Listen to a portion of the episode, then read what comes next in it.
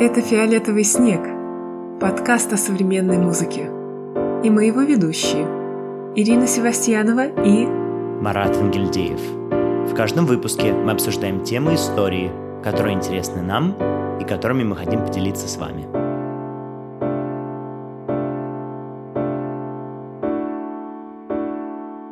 Приветствуем слушателей подкаста «Фиолетовый снег». Сегодня 23 выпуск. Привет, Ира. Привет, Марат. Да, сегодня, как обычно, будем рассуждать, стараясь разложить все по полочкам для вас на очень интересную тему. Надеемся, что она вам понравится тоже.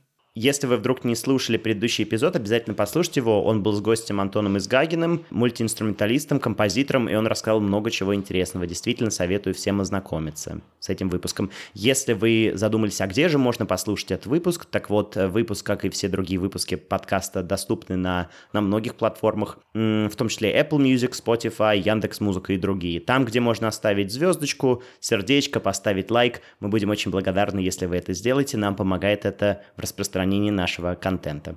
И, конечно же, заходите в наш телеграм-канал. Совсем недавно там вышла подборка Марата э, с прекрасной инфографикой про поздние сочинения Мортона Фелдмана. Если вам интересно, обязательно прочтите, ознакомьтесь и погрузитесь в этот мир Фелдмана.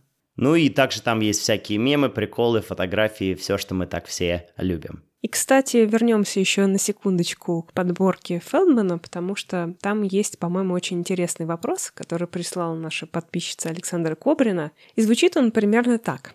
Что вы думаете о столь длинных сочинениях, и существует ли такая творческая мысль, которая требует столь долгого изложения? Вот как бы мы ответили на этот вопрос? Ну, я думаю, что, мне кажется, тот факт, что Мортон Фелдман написал такую музыку, говорит о том, что, конечно же, такая творческая мысль существует. В противном случае он не писал бы такие длинные сочинения. Но, наверное, надо скорее подумать все-таки о том, почему они такие длинные. А если вы не в курсе, то самое длинное его сочинение, струнный квартет второй, он идет в районе 5, даже 6 часов. И, по-моему, если я не ошибаюсь, Ира, ты недавно ходила на исполнение этого квартета в Москве. Да, мне кажется, это было два сезона назад, но, может быть, я что-то путаю, потому что у меня все в голове перемешалось по времени. А, действительно, я была не на всем квартете, мне, к сожалению, нужно было уходить, потому что он поздно довольно заканчивался, но да, это грандиозный опыт, конечно. И тут, мне кажется, цитата Фелдмана очень актуальна, что все-таки до часа ты думаешь о форме как композитор, а уже после полутора все-таки появляется такой параметр, как масштаб. И вот, мне кажется, ему было очень интересно работать с масштабом, понять, что меняется в восприятии музыки, если она будет длиться вот столько долго, да, больше, чем длительность не только половины концерта, но и вообще всего концерта, да, концерт сколько длится, там, два часа, два с половиной, а тут произведение длится пять часов. И вот такие трансформации, которые могут возникать в процессе слушательского опыта. Ну, я бы еще от себя добавила, что не только Мортон Фелдман занимался такими длинными сочинениями, там, например, Брин Харрисон, замечательный британский композитор, у него тоже такие длиннющие полотна, они, может быть, не пять часов, но два часа точно, и не знаю, да мысль, она как бы бесконечна, бесконечно, сложно ее как-то укладывать в какие-то рамки. Мне как раз кажется, что написать что-то 20-минутное довольно сложно, потому что если эта пьеса действительно интересная и хорошая, то и хочется ее послушать подольше. И мне как раз нравятся сочинения, которые длятся около часа. Мне кажется, это какой-то оптимальный вообще особенно там для больших составов, оркестровых или каких-то крупных ансамблей. Ну, действительно, да, еще можно вспомнить Ля Монте Янга, который писал, тоже у него есть пятичасовая импровизационная пьеса Well Tempered Piano, то есть хорошо темперированное фортепиано, то есть, очевидно, люди с этим работали, люди с этим будут работать, и мне тоже в последнее время очень даже нравятся такие длинные сочинения. Я как-то в них погружаюсь, как вот в эту атмосферу, как в этот океан, и уже в нем нахожусь, плаваю, барахтаюсь, и мне приходят разные интересные мысли. Надеюсь, что мы внятно ответили на ваш вопрос.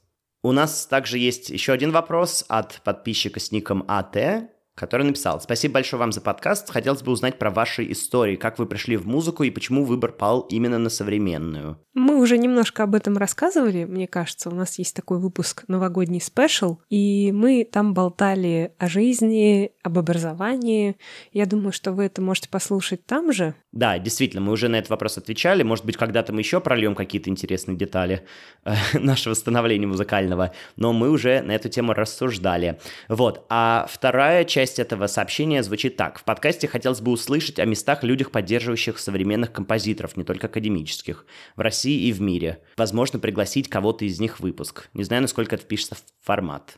Такие выпуски, конечно же, будут. Мы подумаем, кого лучше пригласить из, может быть, музыкальных менеджеров или кураторов, и постараемся рассказать вам о наиболее интересных точках, где такая поддержка может осуществляться. Спасибо большое всем э, нашим подписчикам за вопросы, и мы всегда рады на них ответить, поэтому присылайте еще.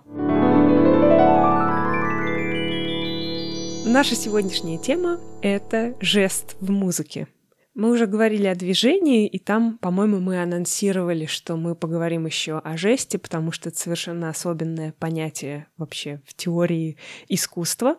Ну, тут, конечно, надо начать с разбора, как всегда, того, что же такое жест, что под этим подразумевается, Марат. Перед тем, как залезть в словари или почитать научную литературу, я сам себя спросила, что такое жест — и мой ход-тейк на эту тему был таким, что это все-таки что-то, что должно считываться другим человеком. То есть жест, он делается вовне, он имеет такую природу внешнюю, то есть не внутреннюю. Хотя это вот такое мое первичное, да, интуитивное определение. Потом, конечно, когда я начал разбираться, я понял, что это не обязательно так. Ну, то есть это некоторый способ коммуникации. То есть мы с помощью жеста как-то общаемся с другими людьми. Это было мое первое такое более интуитивное понимание этого термина. Потом я начал рыться в словарях, конечно же, как же без академизма, чуть-чуть. Ого. И открыл словарь Ожегова, где было написано следующее. Жест — это движение рукой или другое телодвижение, что-нибудь выражающее или сопровождающее речь.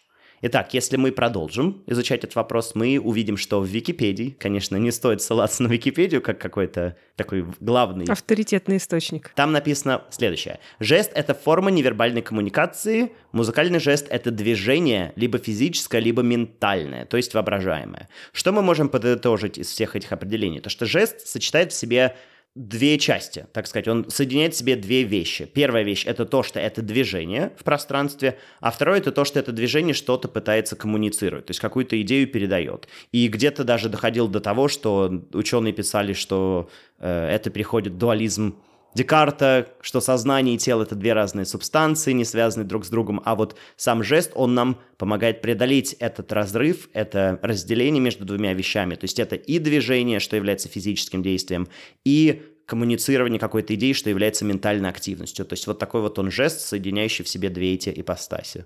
А мне кажется важным сказать о том, что звук, он не только аудиален, у него есть еще и визуальные составляющие, и жест как раз одна из них потому что мы воспринимаем звуки не только э, слухом, мы еще как-то понимаем, какие они, и мы часто их описываем с помощью визуальных терминов, например, там низкие звуки или высокие звуки. То есть мы описываем звуки через движение, что-то быстрое или что-то медленное. Это все визуальные категории.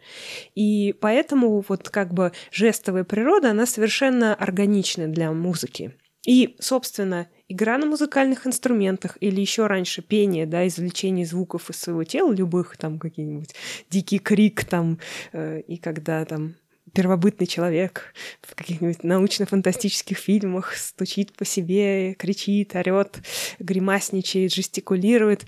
Вот эти все звуки, да, они сопряжены с действиями физическими тела, поэтому жест, движение, звук — это, это все взаимосвязанные вещи. Тут хочется еще отметить то, то, что до какого-то времени, а именно до 20 века, мы не воспринимали все-таки музыку с такой сугубо визуальной составляющей. То есть, и связано это на самом деле с очень важной эстетической категорией, которая сложилась в 19 веке, в эпоху романтизма, когда была война романтиков, мы уже о ней говорили, и м, была такая дебата в мире музыки. То есть, стоит, может ли быть музыка абсолютной, то есть выражающей только себя и ничто больше, или она может быть как-то э, референтна на что-то, что находится вне музыки. И тогда, собственно, начал распространяться такой тезис, которому способствовал вот укреплению Эдуард Ганслик, известный австрийский критик, эстет, эстетик, не знаю, как правильно по-русски, он считал, что музыка может быть автономна, вернее, она по своей природе автономна, она не зависит ни от чего другого, она не может выражать ничего, кроме самой себя, кроме нот и звуков. И оттуда же э, росли вот эти домыслы, что музыку надо воспринимать закрытыми глазами. То есть, если вы придете в какой-нибудь концертный зал, вы часто можете увидеть людей, которые слушают музыку закрытыми глазами. Тут можно вообще об этом поговорить. То есть, у меня нет претензий к самому этому действию, да, потому что иногда действительно это помогает лучше сконцентрироваться на звуке, но во многом это может и отражать вот такую более романтическую природу слушания музыки, когда музыка — это звук и ничто больше. Хотя, конечно, в 20 веке мы начали понимать, что звук — это еще и визуальная составляющая, а оттуда появляется и само понятие жеста. Я здесь сделаю некоторую ремарку о том, что мы не будем говорить сегодня о театральной музыке, потому что театральная музыка, конечно, связана с жестами. Конечно, и в опере, и в балете жест — это важнейший параметр, и, наверное, вы слышали о том, что в барочном оперном театре да, жесты использовались э, наравне со звуками. То есть, когда певец исполнял какую-либо музыкальную фразу, он еще сопровождал это определенной жестикуляцией. То есть, если он поет небе, о чем-то высоком, то там какие-то восходящие такие движения руками, определенные жесты, символы. Э, если это что-то такое мирское, плотское, адское и так далее, то, э, соответственно, совершенно другие жесты. И мы, наверное, подчеркнем, что сегодня мы не пойдем в сторону театральной музыки, которая напрямую как-то связана с театром и вот этими жанрами, поскольку в 20 веке такой э, музыки на стыке театра и музыки ее много. Но мы туда тоже не пойдем, мы поговорим о чем-то более внутреннем, чем-то более чисто музыкальным. Мы, возможно, зайдем на эту территорию, но мы останавливаться сильно на ней не будем, потому что в любом случае, как я уже сказал, музыка визуальна, и жесты присутствуют даже в самой музыкальной музыке. Ну что, передаю эстафету Ире, где она расскажет вам о музыкальном жесте чуть более подробно. Конечно, вы часто нас просите присылать какие-то книжки на русском языке, и вот есть замечательное издание 18 года. Это книга Татьяны Владимировны Цареградской, которая называется «Музыкальный жест в пространстве современной композиции». Как всегда, мы все ссылки оставляем под выпусками в нашем телеграм-канале или в других платформах. Вы можете их найти. Так вот, о чем же эта книга? Это такое большое исследование на русском языке о том, что понимается под жестом разными композиторами второй половины XX века. И здесь европейские, американские авторы, уже упоминавшиеся нами там Мортон Фелдман, Мессиан, Лахенман, Кагель, Кейдж и многие другие композиторы. А, мы не на всех сегодня остановимся, и понятно, что вот в этой книжке довольно широко трактуется вообще понятие жеста как я уже говорила, да, мы не пойдем в исключительно театральную область, она связана с Маурицио Кагелем, потому что его поиски связаны и с каким-то почти что видеоартом, и с театром. И мы не пойдем в связи с живописью, потому что мы уже как-то говорили о визуализации да, э, музыки, о графических партитурах и о том, как э, визуальные символы связаны с аудиальными. И поэтому тоже мы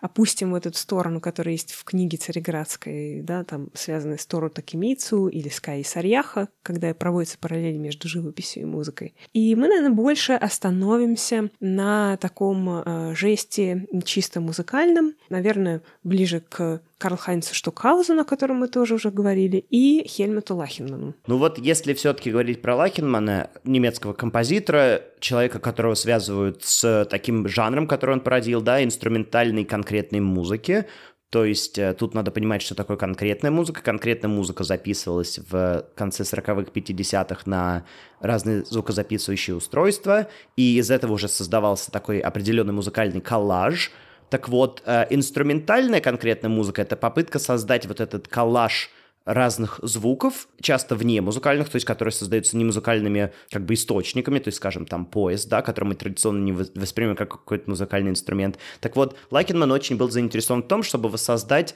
вот эту звуковую палитру и звуковой мир этих вне музыкальных звуков. Но сегодня, на самом деле, мы будем говорить не об этом, просто хотелось вам задать контекст небольшой, связанный с этим композитором. Мне хочется отметить две пьесы, они очень популярные, их многие музыканты, которые связаны с современной музыкой, знают, э, некоторые из них даже играли эти пьесы. Начнем мы, наверное, с пьесы Гуэра 1970 года, в которой исполнитель садится за рояль и начинает просто э, водить пальцами по клавишам, ногтями цеплять эти клавиши, может быть, скалками внутри тоже какие-то действия производить. То есть мы уже получаем разные звуки, из фортепиано, но не используем фортепиано по его прямому назначению, если так можно выразиться. И что здесь очень интересно, то что вот эти жесты, тоже театрализированные в каком-то смысле, являются основой композиции. То есть она строится не столько даже из самих звуков, которые получаются, но и из вот этого жеста, да, из непрерывного жеста или каких-то отрывистых жестов, которые составляют из себя всю эту композицию. Ну и еще одна тоже примечательная пьеса, даже более известная, чем Гуэра, это пьеса «Просьон», тоже 1970 года для виолончели. Классика жанра во много, потому что многие виолончелисты играют эту пьесу, считается такой как бы входом в каком-то смысле в мир современной музыки. А что очень примечательно, так вот, мы, когда обычно думаем о игре на виолончели, мы понимаем, что, конечно, правая рука и левая рука — это абсолютно два разных организма, которые надо тренировать отдельно, и у них абсолютно своя техника, но все-таки они обычно взаимосвязаны. То есть э, там не происходит такого резкого разделения правой и левой руки, а это именно то, что сделал Лакинман в своей пьесе. Он взял и разделил правую руку и левую руку, и если вы посмотрите, допустим, исполнение этой пьесы, вы увидите, как появляется такая определенная даже хореография, да, если можно сделать отсылку к предыдущему выпуску, э, где правая рука делает определенные жесты, да, э, жестикулирует по определенному, если так можно сказать, левая рука делает совсем что-то другое, и мы можем уже видеть непосредственно то, как разделяется вот это пространство жеста, если можно так сказать, правой руки и левой руки. И это тоже такая примечательная в этом смысле пьеса, потому что э, она породила уже кучу,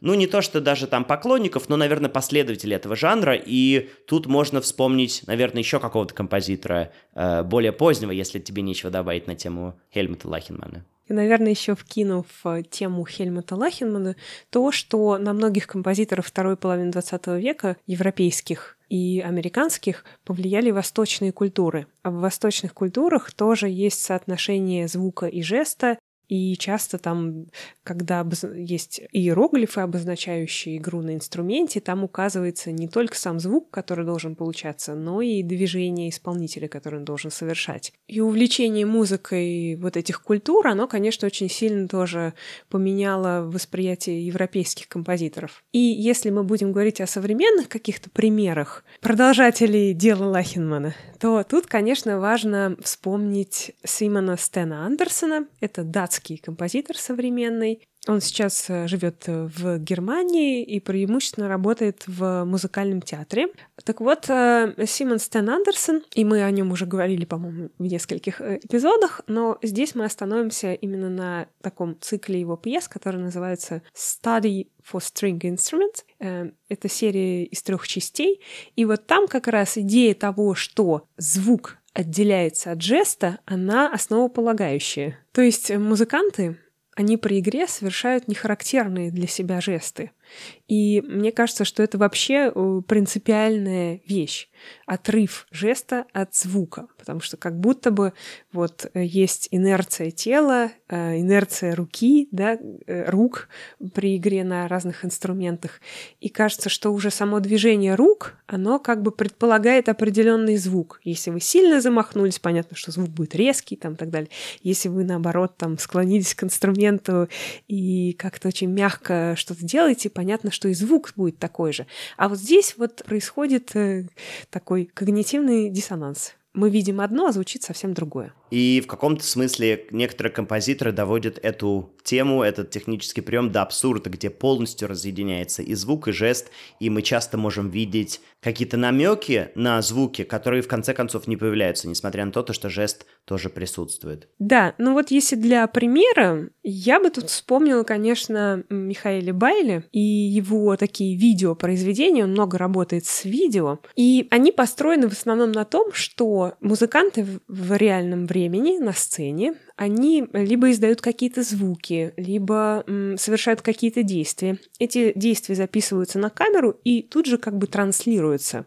И, э, в частности, вот показательна пьеса «Ки Джек» или «Ки Джейн», если исполнительница женщина. Это вообще очень интересная пьеса. Но вот возвращаясь к теме жеста и звука, то действительно исполнительница или исполнитель, они сидят у экранов, и как будто бы они играют, но звука нет. А, а звук появляется позже и появляется как бы у виртуального двойника. То есть сначала пианист или пианистка играют, а, а потом а, эти действия появляются на экране, и они уже синхронизированы со звуковой дорожкой. То есть вот тут тоже такая очень интересная история с разрывом звука жеста. Ну, естественно, лучше один раз увидеть, чем сто раз услышать, поэтому, конечно же, открывайте ссылки, изучайте, делайте свои выводы, как это все работает, интересно, и какие бывают способы взаимодействия между музыкой и жестом.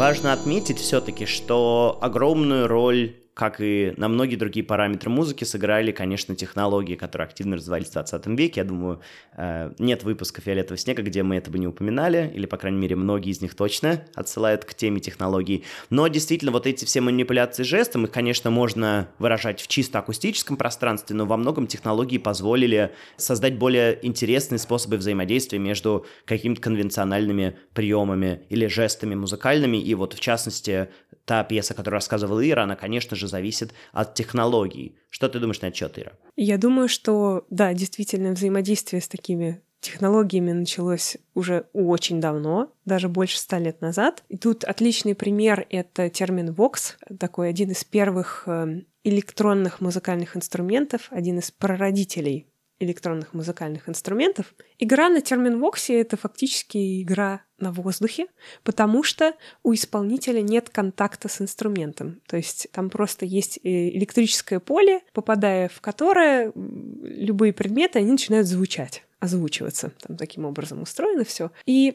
в общем, это очень важное изобретение в плане того, что жест есть, звук есть, а прямого контакта с инструментом нет. То есть вы играете только воздухом, исключительно воздухом. И это, конечно, очень сильно повлияло на, в дальнейшем на мышление разных музыкантов. Да, но тут важно отметить, что все равно жест, который производится в процессе игры на терминвоксе, он все-таки имеет связи с физическими объектами. Если я не ошибаюсь, когда ты поднимаешь руку выше, то звук становится тоже выше, правильно? То есть он пытается да, мимикрировать да природу вокруг нас, потому что люди, конечно же, привыкли, что чем выше звук, тем... То есть ты об этом уже говорил, да, про физичность музыки, что она связана непосредственно с реальностью. И, например, допустим, поскольку сам вот изобретатель Лев Термен, он был виолончелистом, то игра на терминвоксе, она чем-то э, напоминает игру на струнном инструменте, потому что, опять-таки, есть синхронизация двух рук, и иногда он даже вот как бы рукой как будто бы вот вибрирует на струне, то есть он добивается такого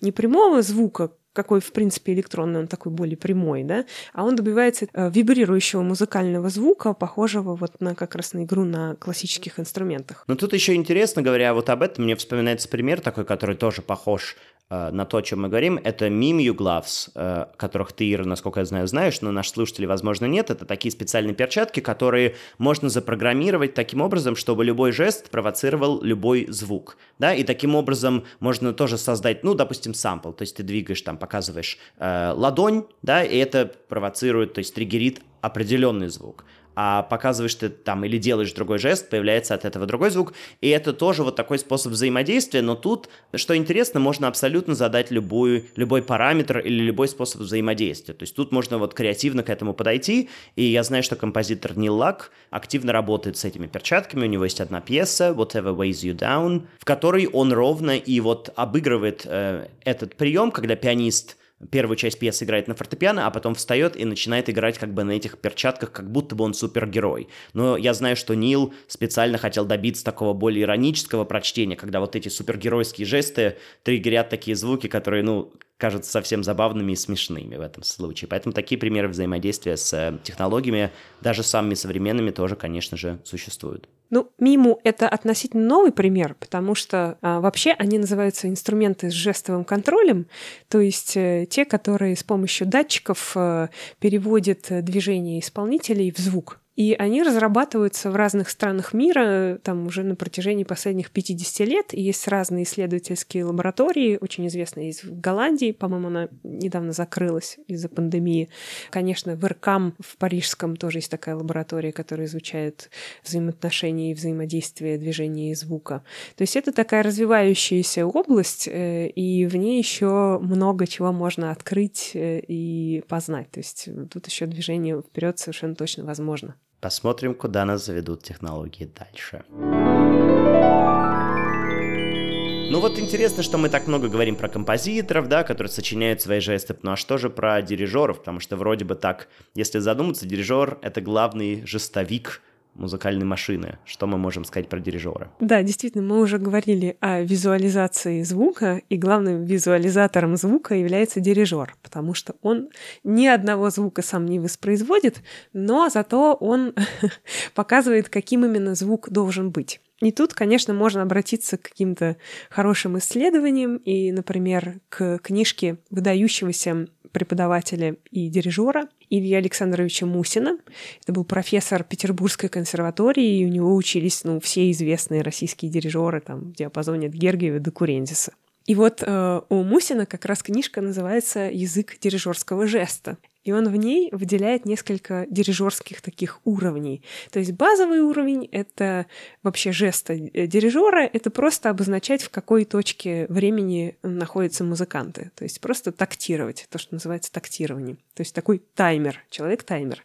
Уже более глубинные уровни, они связаны с детализацией того, что происходит внутри этого музыкального времени. То есть какие там ритмы, дирижер может э, конкретизировать ритмы, звуковысотность, э, штрихи, которые нужно сейчас акцентировать или показать музыкантам. И, конечно, высший уровень — это уровень такой художественной мысли и вообще энергетики человека, который дирижирует, да, его воли, его характера и того, способен ли он передать э, как бы своим телом то, что нужно выразить другим людям. Но ну, это вообще довольно странная, согласись, вещь, что один человек должен, там, не знаю, сотни музыкантов вдруг передать свои эмоции, а они должны их как-то нам транслировать.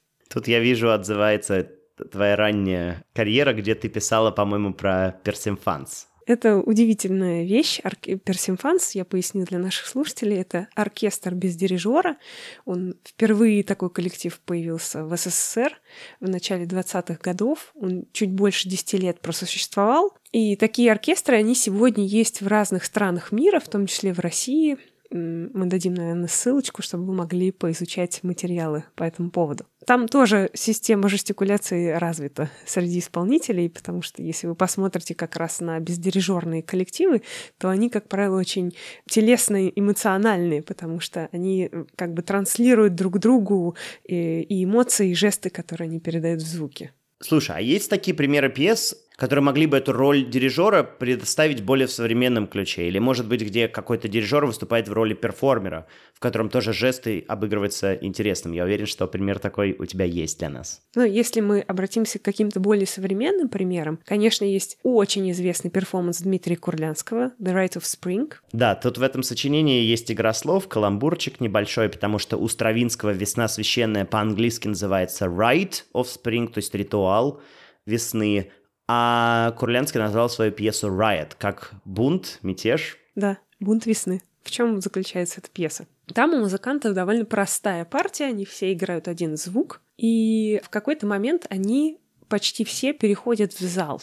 Более того, они отдают свои инструменты э, публике, и они учат публику прямо в моменте играть на инструментах и учат извлекать тот же самый звук.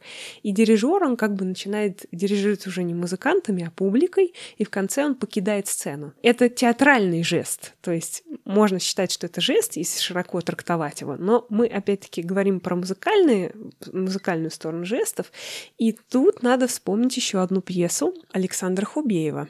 Она называется «Призрак антиутопии».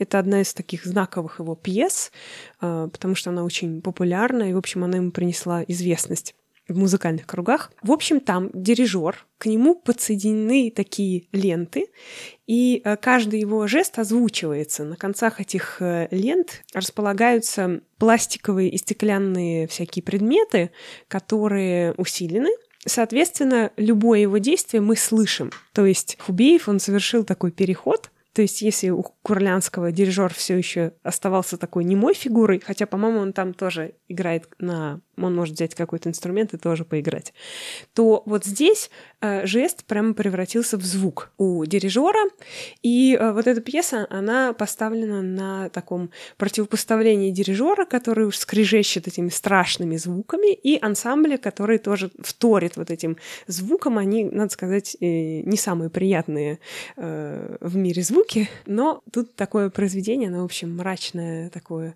антиутопическое, поэтому оно эта звуковая палитра, она абсолютно отражает идею этого антиутопического мира. В этом эпизоде мы говорили про жест и музыку, какие бывают способы взаимосвязи, как по-разному композиторы работают с темой жеста. Мы надеемся, что мы дали вам такое вступительное представление, потому что, конечно, изучать эту тему можно очень и очень долго. Я даже, когда брался за этот подкаст, сам не очень понял, с какой стороны можно было бы к нему подойти, потому что точек входа в, этот, в эту сферу очень и очень много. Да, безусловно, это очень интересная тема, и, наверное, она еще ждет исследователей, причем не только музыкантов, но и, допустим, нейрофизиологов, потому что интересно проследить, как именно наша тема да, реагирует на связь звуков и движений. Конечно, у жестов есть и интуитивная составляющая, и рефлекторная, и культурная. Понятно, что в разных культурах жесты обозначают совершенно разные вещи. Но мы сегодня представили вам какие-то самые интересные, как нам показалось, примеры вот таких взаимосвязей звуков и жестов. И мы надеемся, что вы нам тоже пришлете что-то в ответ, свой отклик. Мы всегда рады вашим отзывам и вашим вопросам. Ну что же, с вами был Фиолетовый снег. Подписывайтесь на нас в Телеграме, подписывайтесь на наш подкаст в стриминговых платформах, мы будем очень рады этому. У нас еще запланировано пару выпусков до наших каникул официальных. Но на каникулах, я надеюсь, у меня была задумка. Посмотрим. Да, посмотрим, посмотрим. В общем, спасибо, что слушаете нас, и до встречи в новых эпизодах. Пока. Всем пока.